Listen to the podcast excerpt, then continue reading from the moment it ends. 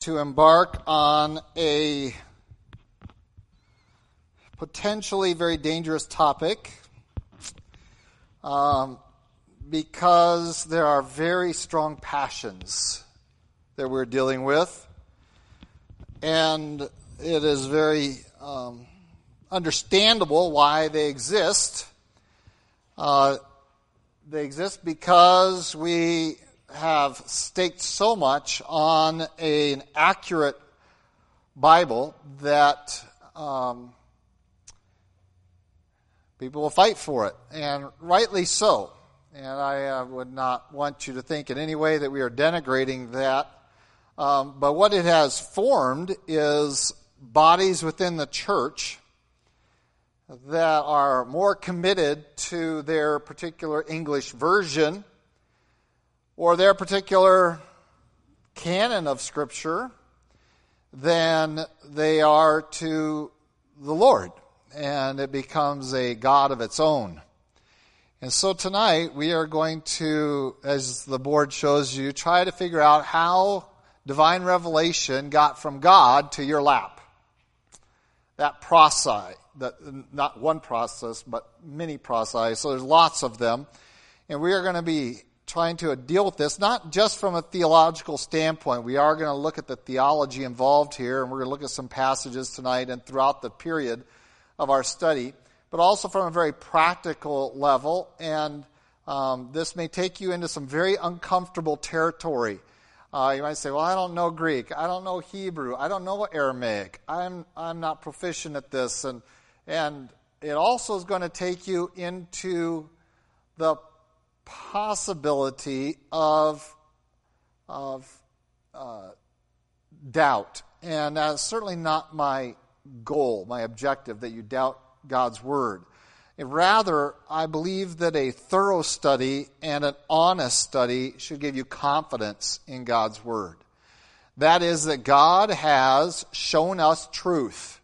He has communicated it to us in such a fashion that we can know that God um, has a message for us. We can know what that message is and we can respond to it.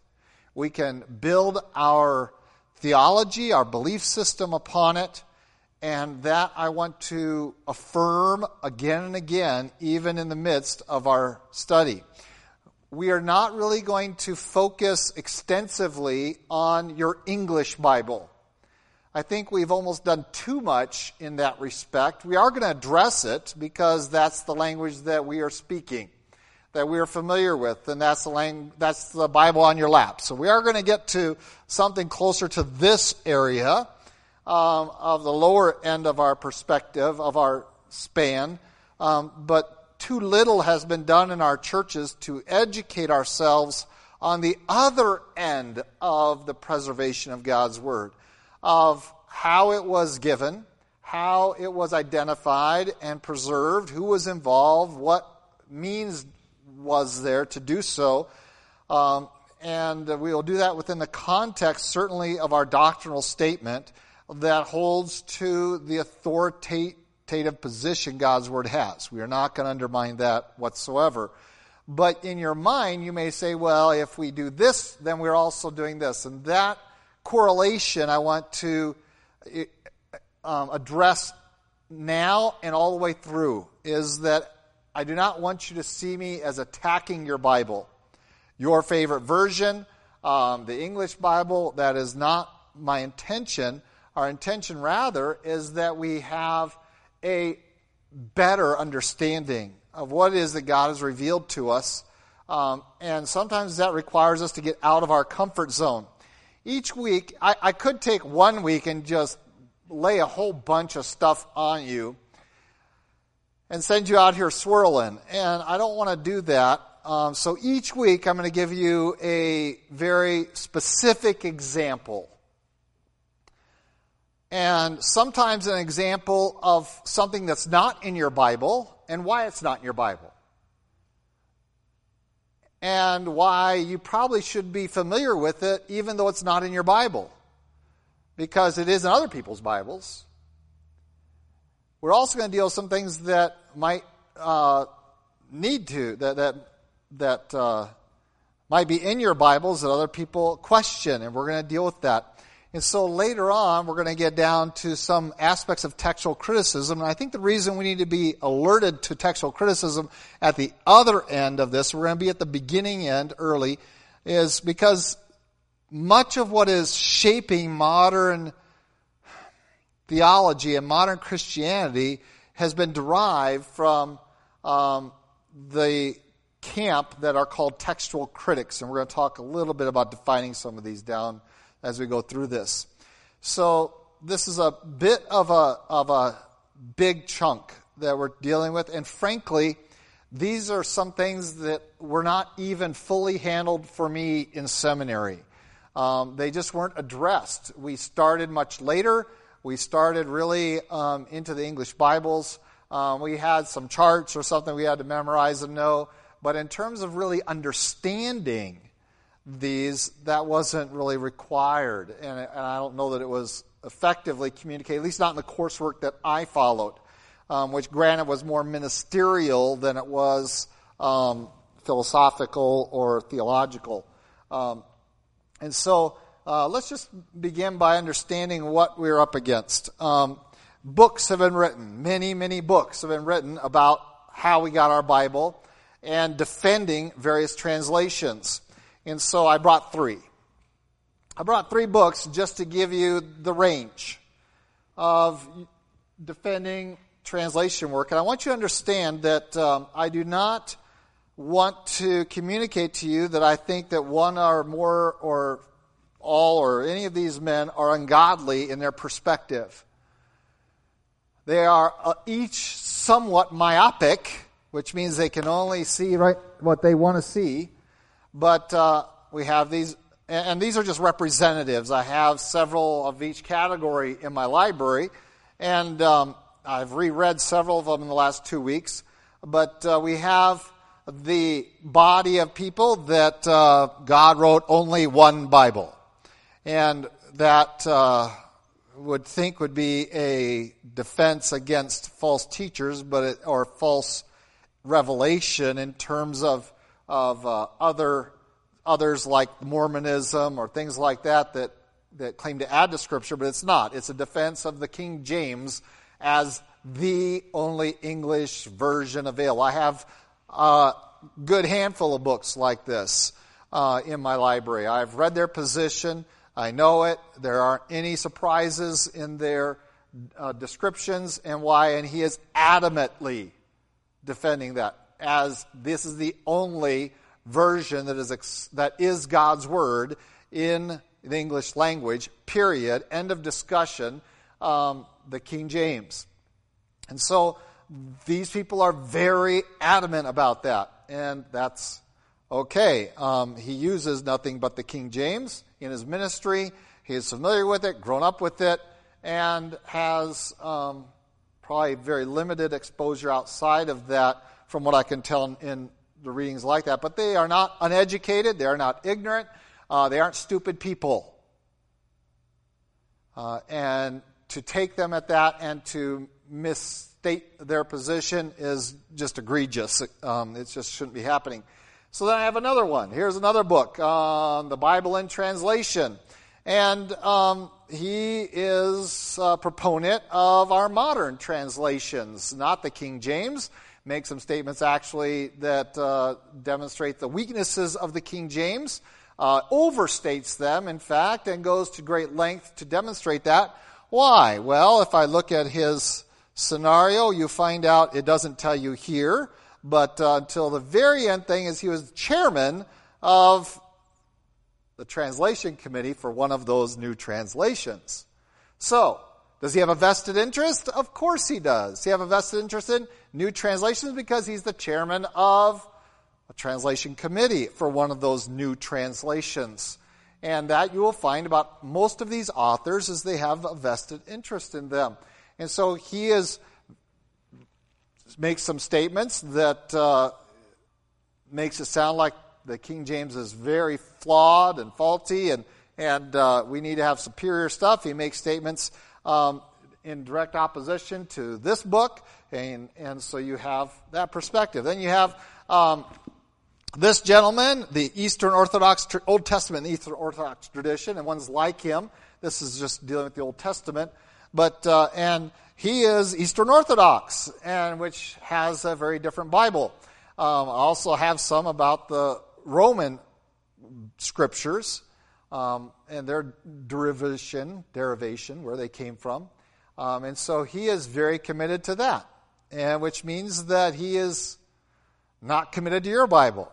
And he has always learned from it, taught from it, professor, um, knows the languages. All these guys know the languages Greek, Hebrew, Aramaic. Um, they know them. They're very proficient in them, but they all come to very different positions. All are godly men, from what I can tell. All want to put forward the message of Scripture and are proponents of it. All speak of the inerrancy of Scripture, the inspiration of Scripture, and define that.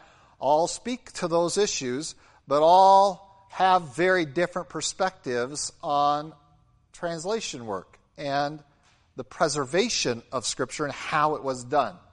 So I just want to share that with you so that you understand um, what we're dealing with is very real in Christianity. You have been largely isolated, or I should say insulated from, I don't know that you're isolated with, with computers and all that. I don't think anyone's isolated from anything. Um, but you're insulated from because it's not in your tradition. Um, that is, it's not um, in your circle of study and influence to really know what those positions are. Maybe some of you have come out of Catholicism, and so you know that standard. You say, well, they have some extra books in their Bible, um, and we're going to address that. We're going to address canon a little bit. Canon is, is the idea of which books are and which books do not belong in your copy of the Bible, and we're going to address some of that as well. But tonight I really want to look at several principles and uh, try to get us to start to look into this is something worth investigating. And to start that, I really want to talk about the, the people involved in the process. And because uh, I don't think we really appreciate it very much. How does it go from God to me? How did it get here, and who are responsible for it? And at what points do we consider the necessity of divine intervention, that is, divine activity, to uh, secure that for me? Uh, and it's not just necessarily your lap. Um, for many people, it's not their lap because they don't have a copy of God's Word. Either it's not readily available, they can't afford it, or they've never been exposed to it. Sometimes it's not your lap, but your ear because they hear it long before they ever, ever have exposure to reading it. They hear God's word. And uh, that's true for a surprising number of people in our churches who have never actually read the Bible. They've read portions of it, but they really are totally dependent upon their church to provide it. And there were times in history, of course, when that was the only way a layperson had access to God's word was to hear it, because no one was allowed legally to possess one. Um, and so uh, we're going to talk about that. So let's talk about the people. So we have God, and now we know that God reveals himself to some people. And so um, I'm going to use the word authors, and I'm not negating the fact that God is the author of God's of His Word. It is His Word, um, and thus, as the the one that breathes it out, He is the one from its source. But when we talk, when you read through your Bibles, you'll look at, well, who authored this? And I'm going to use that very carefully because I want to distinguish that from the writers of Scripture. And it took writers as well. And uh, right away, you're already having some cognitive dissonance. You're saying, wait a minute. He is saying that there's authors and writers and they're not the same. That's exactly what I'm saying, that on many occasions they are not the same person. That the author and the writer is not the same. Let's go, if you will, with me to 2 Peter chapter 1. 2 Peter. And uh, if you knew I was going to be studying the Bible, you knew I would be getting to this passage pretty quickly. And uh, I'm going to start out. 2 Peter chapter 1. Um,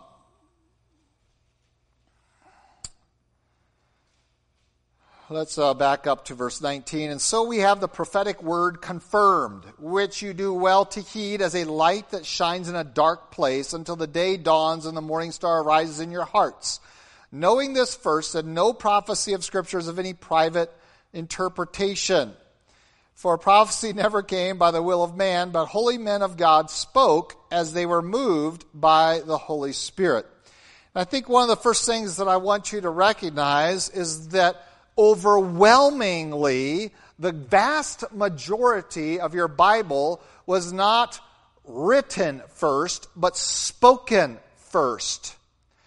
Um, and so as we go through Jeremiah, what does God say? Go to these people and write this down? No.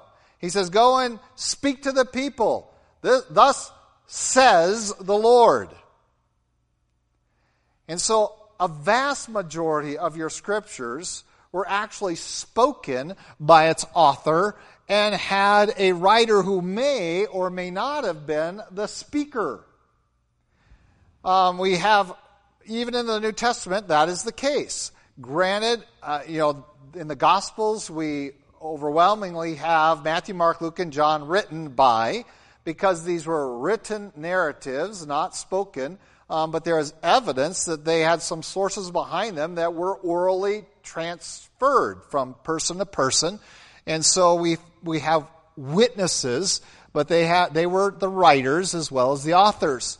But then we have a guy named Paul comes along, and how many books did he write? Ah, how many books did he author? Well, we're not sure about that either. Let's see. I got to add them up. Uh, come on. Romans, First and Corinthians, Galatians, Ephesians, Philippians, Colossians, First like Thessalonians, Philemon. He, oh wait, are we into Philemon? First like Timothy, Titus. What are we up to? Fourteen? Are we getting close? And then there's a third Corinthians somewhere, lost Corinthian letter. We don't know if it's inspired or not. Right? How many of those did he author? All of them. How many did he write? Well, he speaks in, in one letter that says, Well, at this point in, my, in this epistle, I have now taken up the pen myself. And only the last few verses of that book were actually written by him, they were penned by someone else he was using what we call an amanuensis, which is just a fancy Greek word for a secretary. And that's why within Israel, what did we have? In the leadership of Israel, we had Pharisees, Sadducees, we had teachers of the law, and scribes. And the scribal office, and I'm going to use the word office, within Israel was a very important one. And the fact remains is that what the prophets did on the majority was they spoke the word of God. Now, the Torah, in terms of what Moses wrote down, um, certainly the Genesis account is, is necessarily revelatory, uh, where he wrote it out. And we, but we know at least a portion of the Torah could not have been written by Moses because he was dead. It's really hard to write down what happens after you died. But we have that. And so we recognize that. The book of Joshua, did Joshua write the book of Joshua? There's really no evidence that he wrote it, but he is certainly the main character of that book. Um, the likelihood is, is that Israel assigned scribe or scribes. So we can put the word scribe here into writers if that makes you feel a little better. Let's go ahead and do that. I'll erase writers and we'll put scribes. So we have people that wrote down what the prophet spoke. They wrote down what the apostle spoke. Uh, and thus, Mark um, may very well, we, we attribute most of the Gospel of Mark to some source. Uh, usually they source it to Peter. We have the Gospel of Luke. Well, what source did he? He was an author, but he also had sources that he used. That he was hearing these reports and these things because he wasn't living there at the time. And so, certainly, he had those that spoke it, but he had inspiration as well from God that what he wrote as a scribe of what he heard was trustworthy. So we have an accuracy there. So, just to get the original, this is just to give us the original. We have already uh, uh, evidence of a dilemma that we aren't just dealing with one person, but we're dealing maybe with two, three, or four people, um, depending upon how many scribes are involved. Um, imagine over Jeremiah's lifespan. Um, if, if he didn't write those words himself and used a scribe, uh, the possibility of using multiples. And so we have um, certainly a portion of Daniel we know was written by scribes because there's no way the king sat down and wrote that letter. He spoke it and it was written down. He made a decree, oral decree. And we talk about much of the Old Testament, particularly, as being oral tradition, that it was passed down orally, generationally.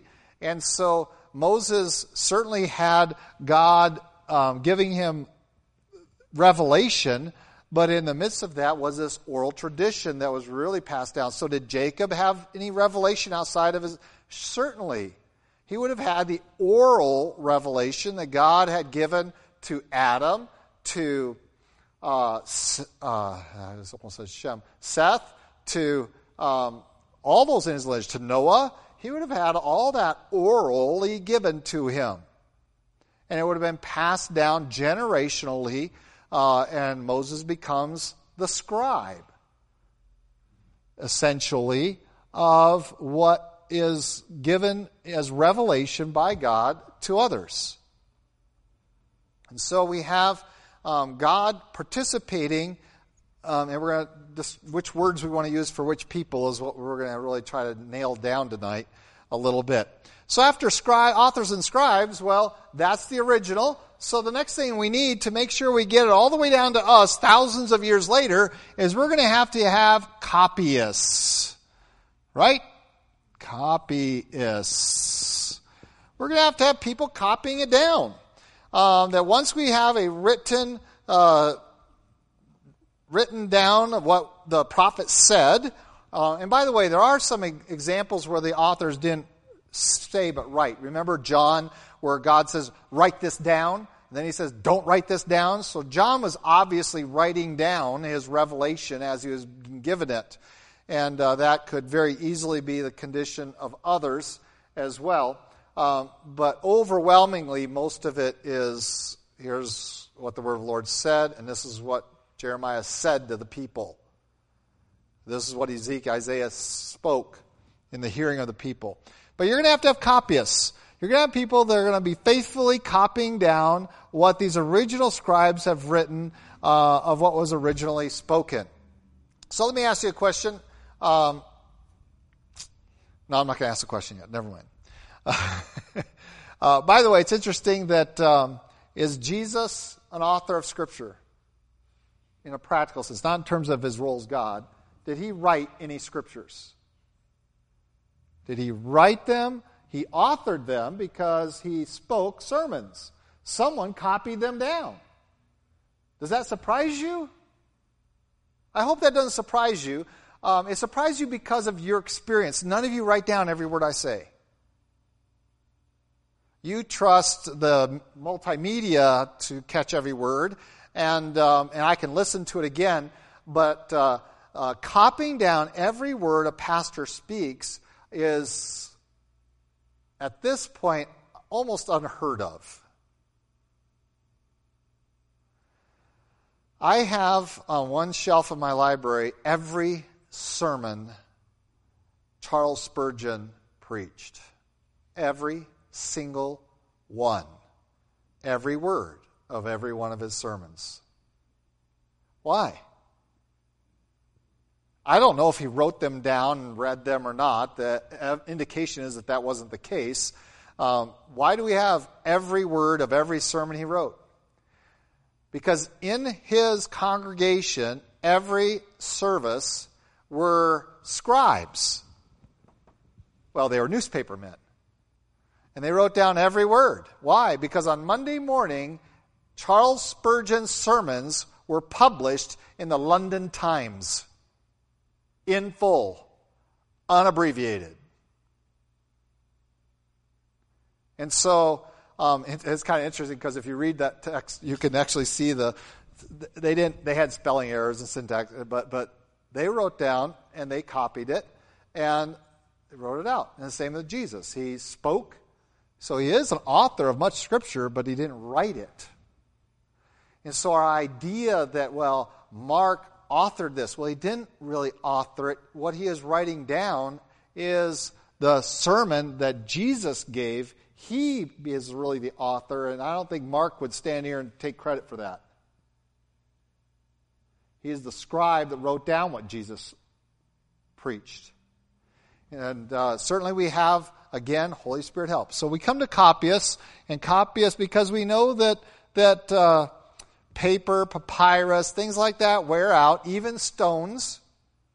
Uh, you write it in stone, it's still going to wear out eventually. Um, and so we need copyists. We need copyists for preservation because these wear out, but also for multiplication, right? Because we want to disseminate this to more people. All right? So when we get to Jeremiah, Jeremiah 29, well, Jeremiah 29 isn't a sermon, it's a letter. So Jeremiah had to have written that. And it got sent to Babylon. And so the Babylonian Jews received that, and now what are they going to do with it? Well, they can read it aloud in the synagogue uh, or to the people, but they also would have had copyists that copied it and disseminated it. We know that's how the scriptures got out, were copyists. And so they had to be involved. And then, so not only do we have copyists, somewhere along the line, um, that's not quite going to be enough to reach the world our mandate was that we reach the world. And so somewhere along there, you're going to need, and I hesitate what, what order. I, have been working on the order here. So I'm going to put, because this is how it actually happened, we're going to need translators. Right? Because you guys don't know Hebrew. And neither did a lot of the Babylonians and neither did a lot of the Greeks. They didn't know Hebrew. And so, if you're going to reach your Greeks, Alexander the Great shows up, and uh, you're going to surrender Jerusalem to him. And now, um, you know, you're acknowledging you're part of the Greek Empire at that point. Um, well, how do you communicate to him the revelation that God has given your people? Well, somewhere along the line, you're going to have to translate it. Most translations were done orally. That is, I took my Hebrew Bible, read out of it, and spoke it in Greek. But that's still a translation. So I'm reading the Hebrew, telling it to him in Greek, read the Hebrew, tell it to him in Greek, um, and that's how it was communicated for many years. Uh, and, but we need translators. Then along the way, somewhere, um, we're also going to uh, need those that will, um, how should I communicate this? Um,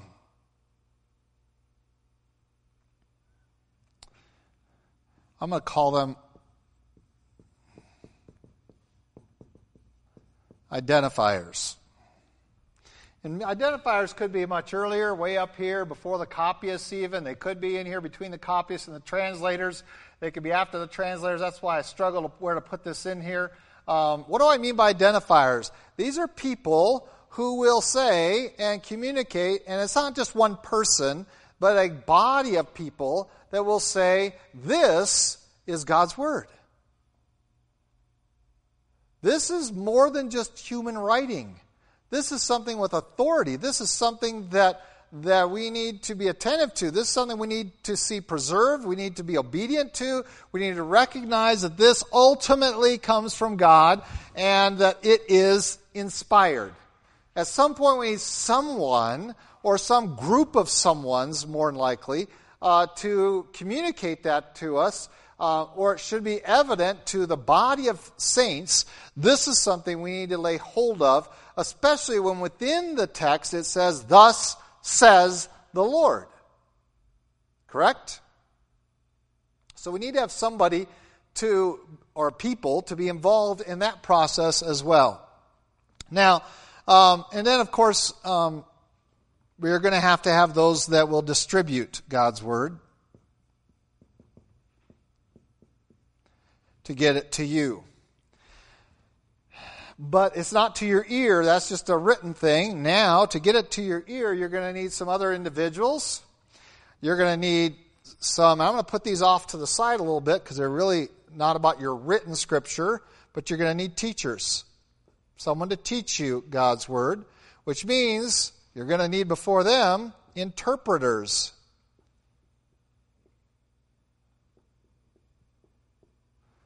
Interpreters, teachers. What does the Bible mean when it says this? And those are going to be in, in this process of getting it really to your really to your lap as well um, and to your ear the fact is, is that if it weren't for the teachers of God's Word and their writings, much of our Scripture would not be in your Bible today.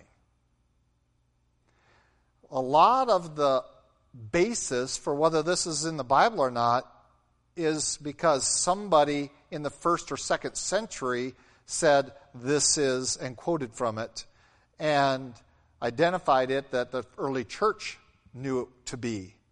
And so identifiers and teachers were early on, um, and even interpreters as well. Um, does this sound like? And then, of course, in our modern area, we have way down here textual critics who will go back and try to evaluate all the manuscripts available and the stylists and language and all of that to try to figure out, again, try to fulfill this role of identifying what is and is not Scripture. So, this is the process. These are the people involved. Now, my question for you tonight, and I do want you to interact with me on a lot of these. My question for you tonight is the, we believe the Bible is the inspired Word of God. That is, it is God breathed. That is, what is written is God breathed. But Peter does say that these holy men of God spake as they were moved by the Holy Spirit. So, we look at this and we say, well, where does inspiration occur? Where does it require inspiration for us to get a text complete for us? And so, we, when we talk about the holy men of God that, that spoke, they, that God said, Thus says the Lord, they went out and said, Thus says the Lord they spoke, sometimes they wrote, um, but they received God's word. And so in, in 2 Timothy, we have this declaration all scripture is given by inspiration of God and is therefore profitable for doctrine, for reproof, for correction, for instruction in righteousness, that the man of God may be perfect, thoroughly furnished to every good work. So, all scripture is given by inspiration of God. My question is who in this list, uh, where does that stop? Where does inspiration begin and end? And do we need inspiration to translate? Um, and we have a term in the process called re inspiration. And I don't know of anyone personally that ever believed in re inspiration. That is, that somehow the translators had to be inspired by God in order to provide us a accurate translation from one language to another.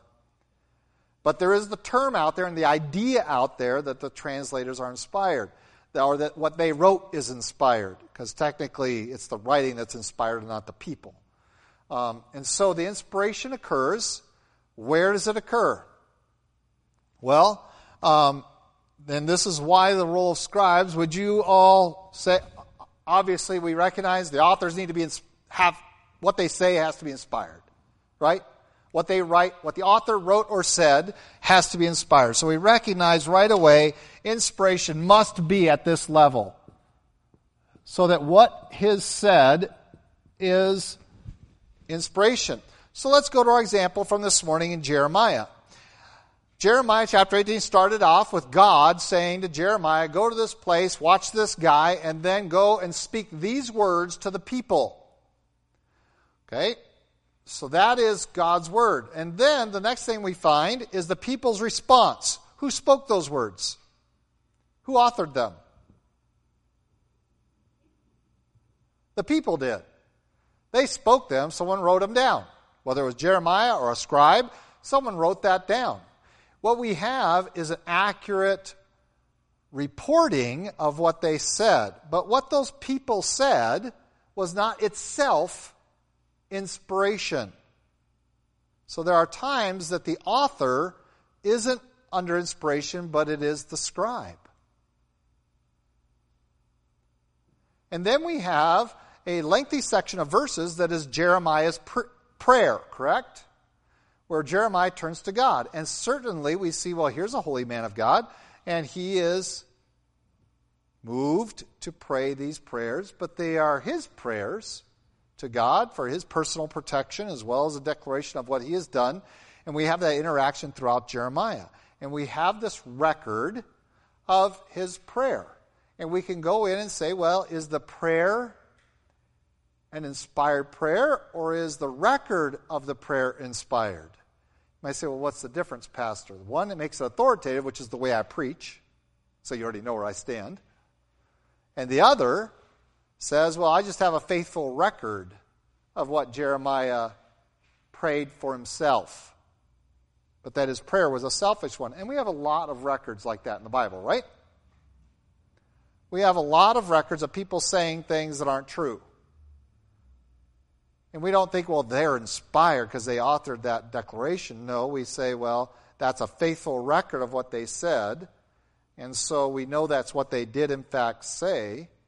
So technically, you could say, well, they authored that, those words, but we have God inspiring his scribes, his writers. And so my contention would be that inspiration, since it applies to the writing and not to the person, also needs to apply to the scribes that were involved, that they needed to have the right words written down that they heard. That inspiration needs to be there. Now, many times the author and the scribe are the same person.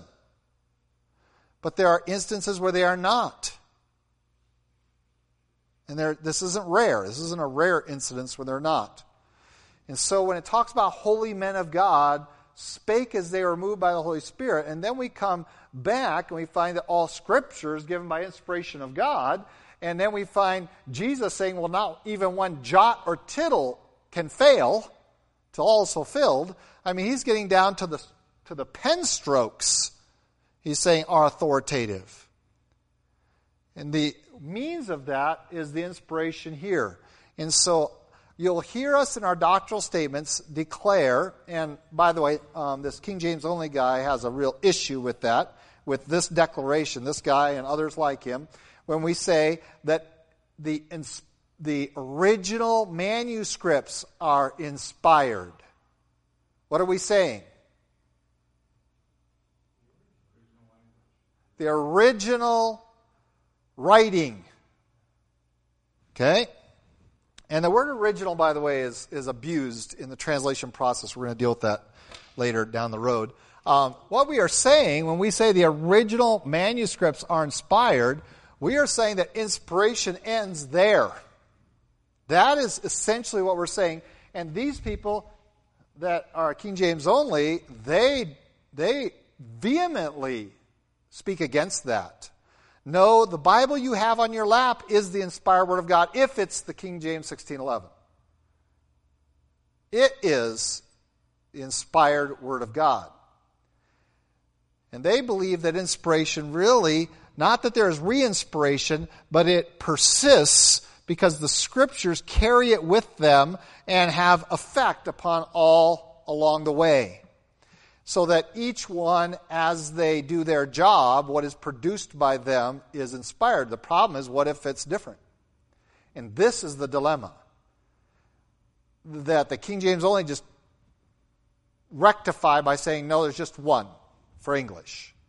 That's it. We're done. And so we're going to uh, press it a little bit and say, well, what about copyists? Do copyists make mistakes? We're going to do this um, if not next week, the week after, we're going to actually have you become copyists. I want to test and see how accurate you can be. Um, how many we can get, you know, like if we did it tonight, we'd have 10 generations. We're going to have each of you represent a generation. You're going to have to copy it and hand your copy over to the next person who's going to copy and hand their copy to the next person. And, and we're just going to see how it does. How does the copyist work? Well, are they inspired? Is what they copy down inspired? And what if they leave a little bit out? What if they misalign? What if there's something in there the copyist doesn't feel comfortable with and just says, well, I could just drop that. And that's our example tonight. I'll just drop that. That can't be right. And so we have we're going to struggle with are the copyists inspired? And if not, which is what our doctrinal statement says, then we have some issues to be introduced here. Translators, do they need to be inspired? Are they inspired? Well, we say the original manuscripts. And so our contention is that there is a different work of the Holy Spirit called preservation that is involved among these people, even to the distribution. And there's a totally third work of the Holy Spirit when we get to the teaching and interpreting of it that we um, refer to as illumination or unction, oiliness, make it oily. Um, and so we're going to be referring to those throughout this thing. So this is kind of an overlay. And this is what we're going to be struggling with is the practical thing. We're going to start the Old Testament. Um, and I'm going to give you an Old Testament example right now because my time is pretty much up. Uh, we're going to start in the Old Testament, which means we're not going to start with your Old Testament. Where do we have to start if we're going to talk about the Old Testament? We got to go to the Jewish traditions. So we got to get out of Christianity altogether because there was an Old Testament before there was ever the church in terms of the church age, New Testament, and all that period. So we have to go back into that period of time. Uh, and that's an area in terms of how did the Jews decide what was Scripture? How did they determine? What did they quote from? What did they believe Scripture to be entail? What was their canon? Do you know? Do you know what's in a Jewish Bible? Which books are in the Jewish Bible today? Where did they get their Bible from? What's their view on preservation and inspiration? Because the whole Old Testament we inherited from them. So, do you know? That's what we're going to try to study out. So, let's just take our one example tonight. And this is going to set you off a little bit, but that's okay. And you can run home and study it up and see if it's very accurate. Um, I want you to turn your Bibles to Genesis. Let's just start right off in Genesis.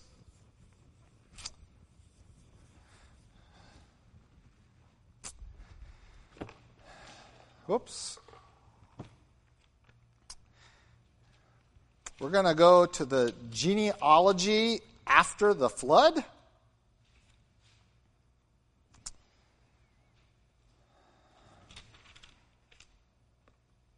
We're going to go to chapter um, 11. After Babel, even, we're going to pick up on one genealogy, and that is Shem, the line of Shem, righteous line of Shem. And so I'm going to take you a little bit farther along because there's an interesting verse here that we need to address very um, carefully. Well, let's just read it. Verse 10 says, This is the genealogy of Shem. Shem was 100 years old and begot Arphaxad. Arphaxad. Two years after the flood. After he begot Arphaxad, Shem lived 500 years and begot sons and daughters. Arphaxad lived 35 years and begot Salah. And after he begot Salah, Arphaxad lived 403 years and begot sons and daughters. Salah lived 30 years and begot Eber. After he begot Eber, Salah lived 403 years and begot sons and daughters. Eber lived 34 years and begot Peleg. After he begot Peleg, Eber lived 430 years and begot sons and daughters. Peleg lived 30 years and begot Reu. After he begot Reu, Peleg lived 209 years and begot sons and daughters. Reu lived 32 years and begot Serug. After he begot Serug, Reu, Reu lived 207 years and begot sons and daughters. Serug lived 30 years and begot Nahor. After begot Nahor, Serug lived 200 years and begot sons and daughters. Nahor lived 29 years and begot Terah, and he begot Terah. Nahor lived 119 daughter, 19 daughters, 19 years and begot sons and daughters. Now Terah lived 70 years and begot Abram, Nahor, and Haran. Well, let's just look at Haran. Jump down to verse 28. And Haran died before his father Terah in his native land in Ur of the Chaldeans. Now, that's a weird verse to have in there. This guy died before his father. Well, why is that weird? Because really, in this whole line of Shem, it is the first time it's happened. Oh, but wait a minute. Shem outlived not only his son, but his grandson, based upon the years given to us here. And so the question is if Shem outlives both his son and his grandson, why is it such a big deal that Haran dies before his father? Because apparently Arphaxad died before his father, and, and uh, Salah died before his grandfather and right down to the list. And so we have a dilemma. We have this identification. And by the way, um, these dilemmas call us to um, some action. We have to make a decision. Either we're going to explain it away in the text somehow, or we are going to ignore it, or maybe do some research and see what's out there. And um, in another copy of the Old Testament, in fact, in the very oldest copy of the Old Testament that we have, which isn't in Hebrew. Does that surprise you? The oldest copy of the Old Testament is not in Hebrew that we possess. The oldest copy that we have access to today in Hebrew is, I'm sorry, the oldest copy of the Old Testament we have today is in Greek, called the Septuagint. We'll explain the Septuagint later on. And so in the Greek Orthodox Church, they have no problem with this passage because Shem did not outlive his kid nor his grandkid. Um, and it also solves another problem for us, and that is that for six generations listed there in the Septuagint, Six generations, including Arphax, our foxod, is that his name? Arphaxad. Um, there is an extra hundred years for each generation. There are six ones in the Septuagint that aren't in your Bible. That in verse 12, Arphaxad lived 35 years. In the Septuagint, it says that he lived 135 years and begot his first kid. And that's true for all six, all these six generations take that number of when they had their kid and add 100 years. Because each one of them lived that long. So read them off for me real quick. I know I'm way over time, but that's okay. The next one is Salah. He lived 30 years, verse 14, should be 130 according to the Septuagint. You go down to Eber. Eber lived 34 years, should be 134 years. Um, you go down to Peleg, and 30 years should be 130. Um, and then you go down to who's after Peleg Reu, 32 should be 132. And then you get down to Serug, 130 should be 32 should be 132.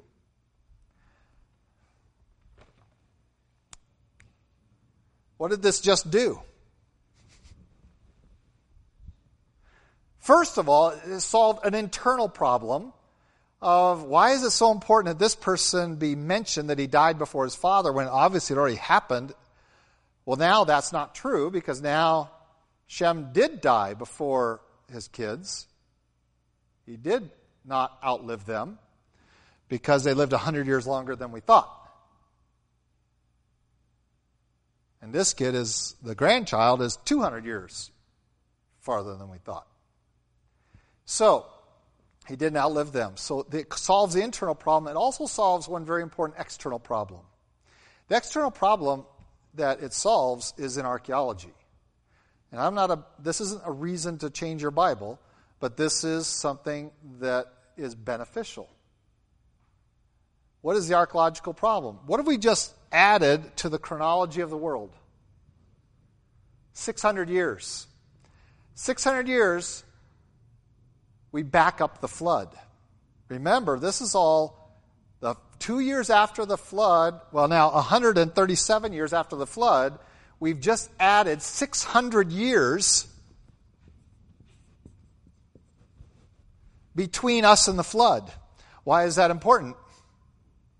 Because archaeologically, there are several massive structures that were built right about this time period, specifically the Great Pyramid.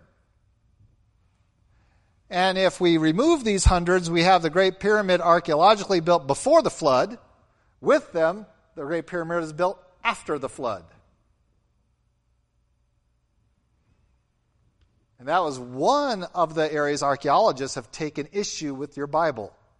But they can't take issue with the Septuagint because there's enough years for it to happen now. Because they have pretty much isolated the, that down to um, a date within these 600 years. And so the oldest copy of God's Word that we have of the Old Testament isn't in Hebrew, it is in Greek. And if you go to a Greek Orthodox church today, they will not use your Old Testament, they will use the Septuagint. And in their Bibles, it is 135, 130, 134, 130, 132, 130. And they have 600 extra years. And don't you feel ripped off that you've been lost 600 years all this time? We've had to explain that verse and we've had to muddle through with trying to figure out some archaeology problems. Now we just have an extra 600 years. Now, how did the 100 years get lost? That's what we're going to talk about next week. Okay, you do your research, see. Um, most of you don't have access to the Septuagint, um, but uh, well, you do because you have your computer, so you have full access to it. And uh, this is a factual. Does this change your theology? No. But what do these 600 years do for us? Am I here to give, make you say, oh, I can't trust my Bible? No. What does these 600 years do for us? It puts us in a much stronger position to advance that God's Word is true to itself and to what we see around us, what is being determined and discovered. And um, the second point is not the major one. The major one is the first point. And uh, this is just a little number that we're going to deal with. Um, this is very kind of slight. And a lot of the issues I'm going to bring to our numbers early on. I'm just going to give you some of the, the numerical issues that we deal with with the Old Testament and the variation between what's in your Bible and what's in a Greek Orthodox Bible, for example. Okay, so I'm going to challenge this a little bit, but I want us to understand the process and what is involved so that we have a better handle and can explain why we trust our Bible so much. Okay, let's have our prayer. Lord God, we do thank you for your love for us. We thank you again for your word. And we pray that as we look into its history and how you brought it to us, that we might uh, not only recognize that you have been very involved in bringing it to us uh, intact uh, over the centuries, but that more importantly, uh, it demands our attention to obey. And in there we find your truth, uh, pointing to your Son, Jesus Christ, and help us never to lose track of that in the midst of our study. In Christ Jesus' name, amen.